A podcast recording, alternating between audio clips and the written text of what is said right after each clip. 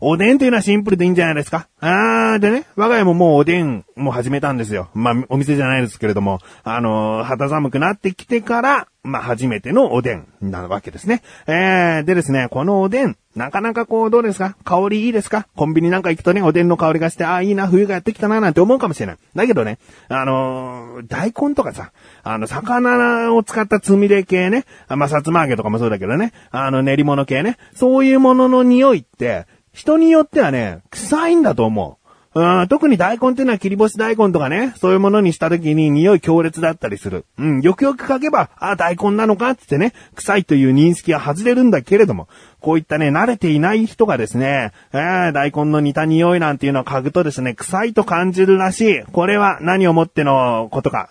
うちの息子がですね、えー、5歳の息子がですね、なんか臭いと。息子にはね、あの、まあ、大根、卵、ね、王道なものから、えー、ちょっとした、まあ、魚の練り物系ね、えー、をよそって、そして、まあ、ウインナーとか、子供が好きなものをよそった、まあ、盛り合わせ的なものにして、一旦テーブルに置いたわけですよ。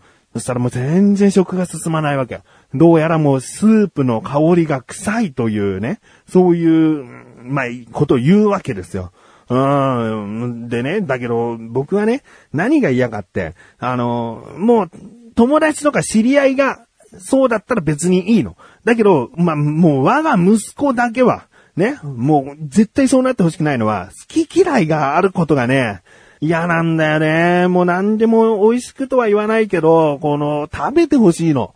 うーん、で、まずこの5歳ぐらいになると初めて食べるものっていうのはもう何度も何度も出会ってきますから、あーそんなね、作ったもの、出されたものをね、匂いが嫌だ、見た目が嫌だ、あーなんか美味しくなさそうなんていう理由で食べないなんていうのは、もう非常に腹が立つわけ。だから息子に、もうダメ、絶対それは一皿とりあえず持った、それだけは食べきりなさい、つって。えー無理やりというか、まあね、だからこれね、あの、世の中のお父さん方に聞きたい。もう中学校、高校生、もう社会人まで育て上げたお父さんに特に聞きたい。あの、子供の好き嫌いどうしてましたか、えー実際ね、今成人になって好き嫌いの多い子供になっちまいやしたっていう方でも意見を聞きたいよ。うん僕はね、3時間かけてですね、息子にそれを食べきらせました。うーん、これどうなんですかね？えー、だけどね、あの、まあ、1時間ぐらいしてね、それでも残っている状況を見ても食べられないんだったらいいっつってね、お皿を下げる過程っていうのは結構あると思う。だけどこれってね、誰もかとは言わないけども、結構ね、親のエゴが入っちゃってる気がするんだよね。1時間経ってもまだぐずぐず食べてる。もういいよ、無理しないで。ね、お腹空いたって後で言わないでね、明日の朝ごはんまで我慢しなきゃダメだよ、つってお皿を下げる。これってさ、結局、お皿を片付けたいからじゃないって思うの。親のエゴだと思うの。ああの、早くお風呂に入らせたいとかね、早く寝かしたいっていうこともあるかもしれない。だけどそれもひっくるめて親のエゴじゃない？もしかしたら子供はそれを食べきるという達成感を得て何かを感じるかもしれないし、食べきれたということで自分のその子供自身の中でこれは嫌いなものじゃないという認識をするかもしれない。だから、うん少なくとも今日だけはそれを食べきってほしいと思うわけ。うん。で、3時間かけて、もう無理やり、無理やりって押し込むわけじゃないよ。その食べさせるペースはもう個人に任せてますよ。だけど、もう食べきらなきゃ、もう何も他のことは今しちゃダメっつってね。うん、食べきらないとお風呂も入れないし、そのゲームもできないよっていうことをですね、いろいろと言いながら、まあ3時間かけてゆっくりゆっくり食べきったんですけれども、子供が戻してしまってですね。あーもう最後の最後で、もうダメだったっていうね。で、僕の中でルールというか、まあ子供に対してそう決めてるのは、もう戻してしまったのであれば、食べなくていいっていうことを決めてるんですよ。だから今後ね、おでん当分出さないんですよね。えー、これやっちゃったかなっていうのはね、そう思ってますよ。うーん、だけどどうしたらいいか。結局ね、大人になってから食べられるようになることなんてすごいあると思う。うん、だけど大人になっても食べれないというのも、もちろんあるから、その大人になったら食べれるようになったというものは、じゃあ何なのかっていうところなんですよ。僕は小さい頃に、とにかく母親、父親には、その、出されたものは全部食べなさい的な教育をされてきたので、えーだからそれをしたことによって今現在、特に大きな好き嫌いはないってなってるのかなと思ってる。まあ、自分のこの経験談しかないから。だから、もう子供にもそういう風にするしかない、するしかないというか、だからこその、この聞いてらっしゃる方の意見もね、聞きたいよね。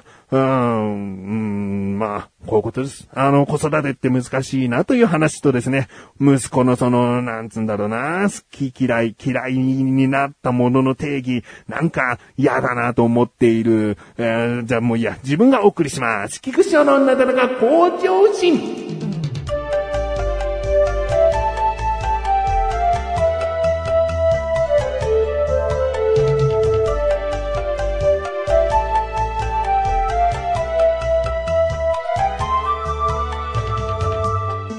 今回はね、その後ね、5歳の息子の話をもう、もう一個エピソードあるんで話したいと思います。あのー、遠足があったんですよ。ね。で、遠足の前々日の夕方からの話になります。えー、熱が出てしまいましたよ。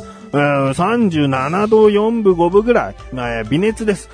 特にその本人自体がもうだるいとか、頭痛い咳が出るとかそういうことはなくですね、ただ発熱状態ということですね。え、だけどまあしっかり寝ないとね、え、その熱も下がらないし、37度以上あったら幼稚園は休まなきゃいけない。ね。で、次の日は一応幼稚園があるんで、早く寝なさいっつって、いつもよりいやいや早めに寝たんですね。うん。で、次の日になって、熱を測ってみたらですね、熱下がってなかったんですね。えー、で、もう幼稚園休まなきゃいけないと。うん、でですね、息子のね、ここはすごいなというかね、褒めてあげたい部分はですね、あの、まあ、自分が子供時代の話をまずしますね。あの、幼稚園とか小学校を休むってなった時、熱とかが出て休むってなった時、午前中はまあ朝の引きずりでずっとお昼まで寝れるんですけども、そんなしっかり寝ると午後って眠くなくなる。そしていっぱい寝れたからこそ体調が復活してるんですよね。熱が下がってたり、えー、頭が痛かった場合は頭が痛くなくなってたり、もう午後って結構元気になっちゃうんですよ。だからゲームしたりプラモデルで遊んだりとかね、するんですよ。そうすると夕方ちょい前ぐらいに親が、幼稚園休んだんだから、学校休んだんだから、しっかり寝てなきゃダメじゃないっつってね、怒られる。の、僕はもうこんな思い出がありますよ。だけど、うちの息子は違うんだよね。あのー、しっかり寝るの。言うとしっかり寝る。うん、あの、そこはね、すごいというかね、しっかり病気を治したいっていう思いがね、伝わってくるんだよね。うん、ベッド行きなさいって言うとね、あの、ベッドにすぐ行ってくれる。で、しっかりと布団かけて、えー、寝る。うちのベッドの周りっていうのは息子が楽しめるもの何もないですよ。漫画とかこのゲームとかは何にも置いてないです。部屋も暗くしてあります。そこに一人で行ってしっかり寝るんですよ。うーん、偉いなと。そういうちゃんと本人が治そうとしている姿勢を見るともう心から早く病気治ってほしいなって思っちゃいますよね。うーん、で、まあこんだけ寝りゃね、次の日幼稚園。ね、そのまた次の日が遠足なわけですけども、その次の日の幼稚園とりあえず行けるかなと思ったらですね、熱がね、下がらなかったですね。上がりもしなかったけども、37度4分3分、えー、ありました。あだから幼稚園休む。でも次の日遠足だから、もうまた今日こそしっかり寝なきゃダメっつってね。それしっかり守ってですね。もう寝なさいと言えばもうすぐ寝るし、本人も自ら進んで寝るんですよ。うん、僕がこう、テレビなんか見てるとね、息子がこう、起きて、で、パパの方に寄ってきてですね、なんかこう話しかけたりとかして、まあしっかり寝てたから今、まあいいかなと思ってね、話し相手になったりとかするんだけど、気づいたらですね、どこどこどこって自分でまたベッドの方行って、寝てるんですよ。ああ、偉いなと、ゲームやりたいとか何にも言ってこないですね。うん、だからもう、可愛くなっちゃってね、その日の夜ですね、あ息子が寝る前に話しかけたわけですよ。えー、ちなみに遠足というのがみかん狩りでして、みかんを取りに行くということだったんで、明日遠足ね、こんだけ寝れば治ると思うから、パパに甘いみかんをいっぱい取ってきてくれよと。ね、どういうみかん狩りかわかんないけれども、まあ、しっかりとオレンジ色になってれば、きっと甘いみかんだから、そういうものをちゃんと選んできたよ、つって、で、わかった、つってね、うん、パパに持ってくるから、つってですね、おやすみ、つって寝たわけですよ。ね、本人はね、とってもこうみかん狩りに行きたくって、今回、まあその日ね、その日前日熱が出た時しっかり寝たわけですよ。ね。で、次の日の朝になりました。熱がなぜか下がんなかったんですよね。あまあ、高熱にもなってないし、37度ちょいなわけですよ。だけど、これはね、他の、まあ、幼稚園の友達とかに移したりしたら悪いから、やっぱり休まなきゃいけない。あもうやむを得ず、息子にですね、あ残念だね、つって。うん、だけど熱下がってないからしょうがない、つってですね、またベッドに一人で行くわけですよ。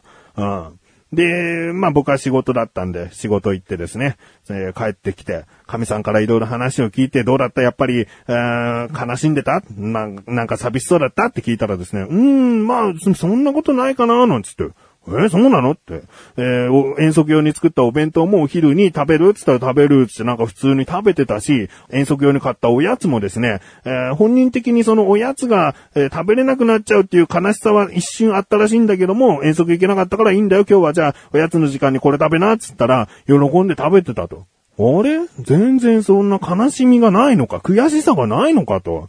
うん、なんか、あれほどね、必死に病気治そうとしたけども、結局なんかお菓子のためだったのかなと思っちゃうぐらい、うん、ケロッとしてるなんていう話を聞いてですね、えー、だけど本人はね、しっかりベッドで寝てるわけですよ。僕が帰ってきた時ね。うん、なので、その、息子のところにまた寄ってってですね、えー、起きてたんですね。もう起きてても、そのベッドにいたんですね。えー、で、ただいま、つってお帰り、つって。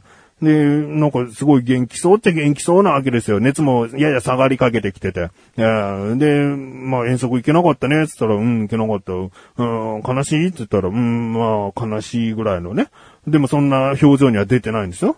うん。で、僕が、あ、パパにみかん取ってきてくれるって言ったけど、残念だったねって言ったら、そっからですね、息子の表情がちょっとこう、真顔になるというか、え口もへの字になるというかね、えなんか、うるうるしちゃってて。パパ、取ってきたみかん食べたかったなーなんつってね。あえてちょっとそんな意地悪なこと言ったらですね、うん、つって。取れなくて残念だった、つって。なんかもうね、その涙見たらもう、もう可愛くてね。えー、もう残念だったねー、つって。で、僕はね、残念賞つってね、息子のその好きなゲームの、えー、プリベイトカードかな ?1000 円分の好きなゲームをダウンロードできるカードをですね、買ってきてたんで、残念賞があるよ、つってね。で、これ、遠足行けなかったから、あげるっつったらですね、まあ、ウキウキな顔してですね、喜んでね、ベッドのその、立てかける部分に立てかけて寝てるわけですよ。で、パタンって倒れちゃわないかな、なんつってね、一回ね、起きてね、直したりなんかしてる。もう、無邪気で可愛い。ああ、息子最高っていう話なだけです。ああ、以上。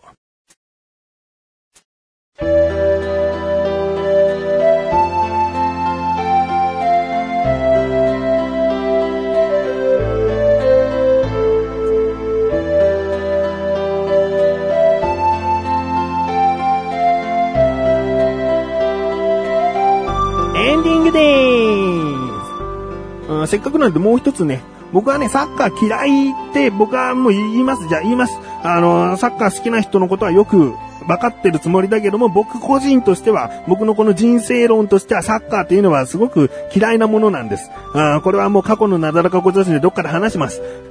で、息子にですね、サッカーと野球どっちが好き？僕はもう野球大好きですよ。サッカーと野球どっちが好きって息子に聞くとですね、サッカーって言うんですね。だけど僕はね、まあ息子にだからあえて言うんですよ。あの、パパはね、サッカー嫌いなんだよね。なんでかっていうとね、みんなでね、サッカーボールをかけてね、みんながこう蹴った方向に、えー、ボールを取りに行くんだよ。つってね。まプロの世界は全然違うん。だけどその、ボール遊び程度のサッカーってそんなもんじゃない。ね？だからみんなでこうボールを追っかけていくんだよ。でも野球は違うんだよ。野球は自分のところにボールが飛んできたら、自分の近くにボールが飛んできたら、それを取らなきゃいけない。そのしっかりとした使命があって、ね？ただボールをかけるとかそういうことじゃないんだよと。サッカーはね、足が遅かったらあまり活躍できないよ。だけど野球は足が遅くてもホームランを何本も打てれば活躍する場がある。みんなから認められるんだよ。足が速いだけの人がいたら、サッカーは蹴る力がなければね、あまり役に立てないかもしれないけども、野球は足が速いだけでも、こう、活躍できる場があるんだよ。個性がすごく光るスポーツなんだよ。ね。だから野球ってのは素晴らしいんだよ、つって。で、息子に改めて、こんな野球とサッカー、どっちが好きっつったらですね、息子がもう背向けてるんですけども、サッカーつってね、即答だったね。こんなに熱弁したのに、今言った、その野球とサッカーの、その違い、野球の素晴らしさ、今のね、5倍ぐらいの長さで、半分は意味わかんないだろうと思ってるけど、すごく理屈こねてね、説明したわけですよ。もう洗脳に近いぐらい言ったんですよ。ね。こうこうこうだよ。だからね、野球は最高なんだよ。だからパパは野球が大好きなんだよ。で、野球とサッカーどっちが好き？即答、サッカー。ああ、もう爆笑したなまあそんなユーモラスな部分もね、最高。ということで、なだらかご女子は毎週水曜日更新です。それではまた次回、お会いいた菊池勝利したメガネたまにでもあるよ。お疲れ様です。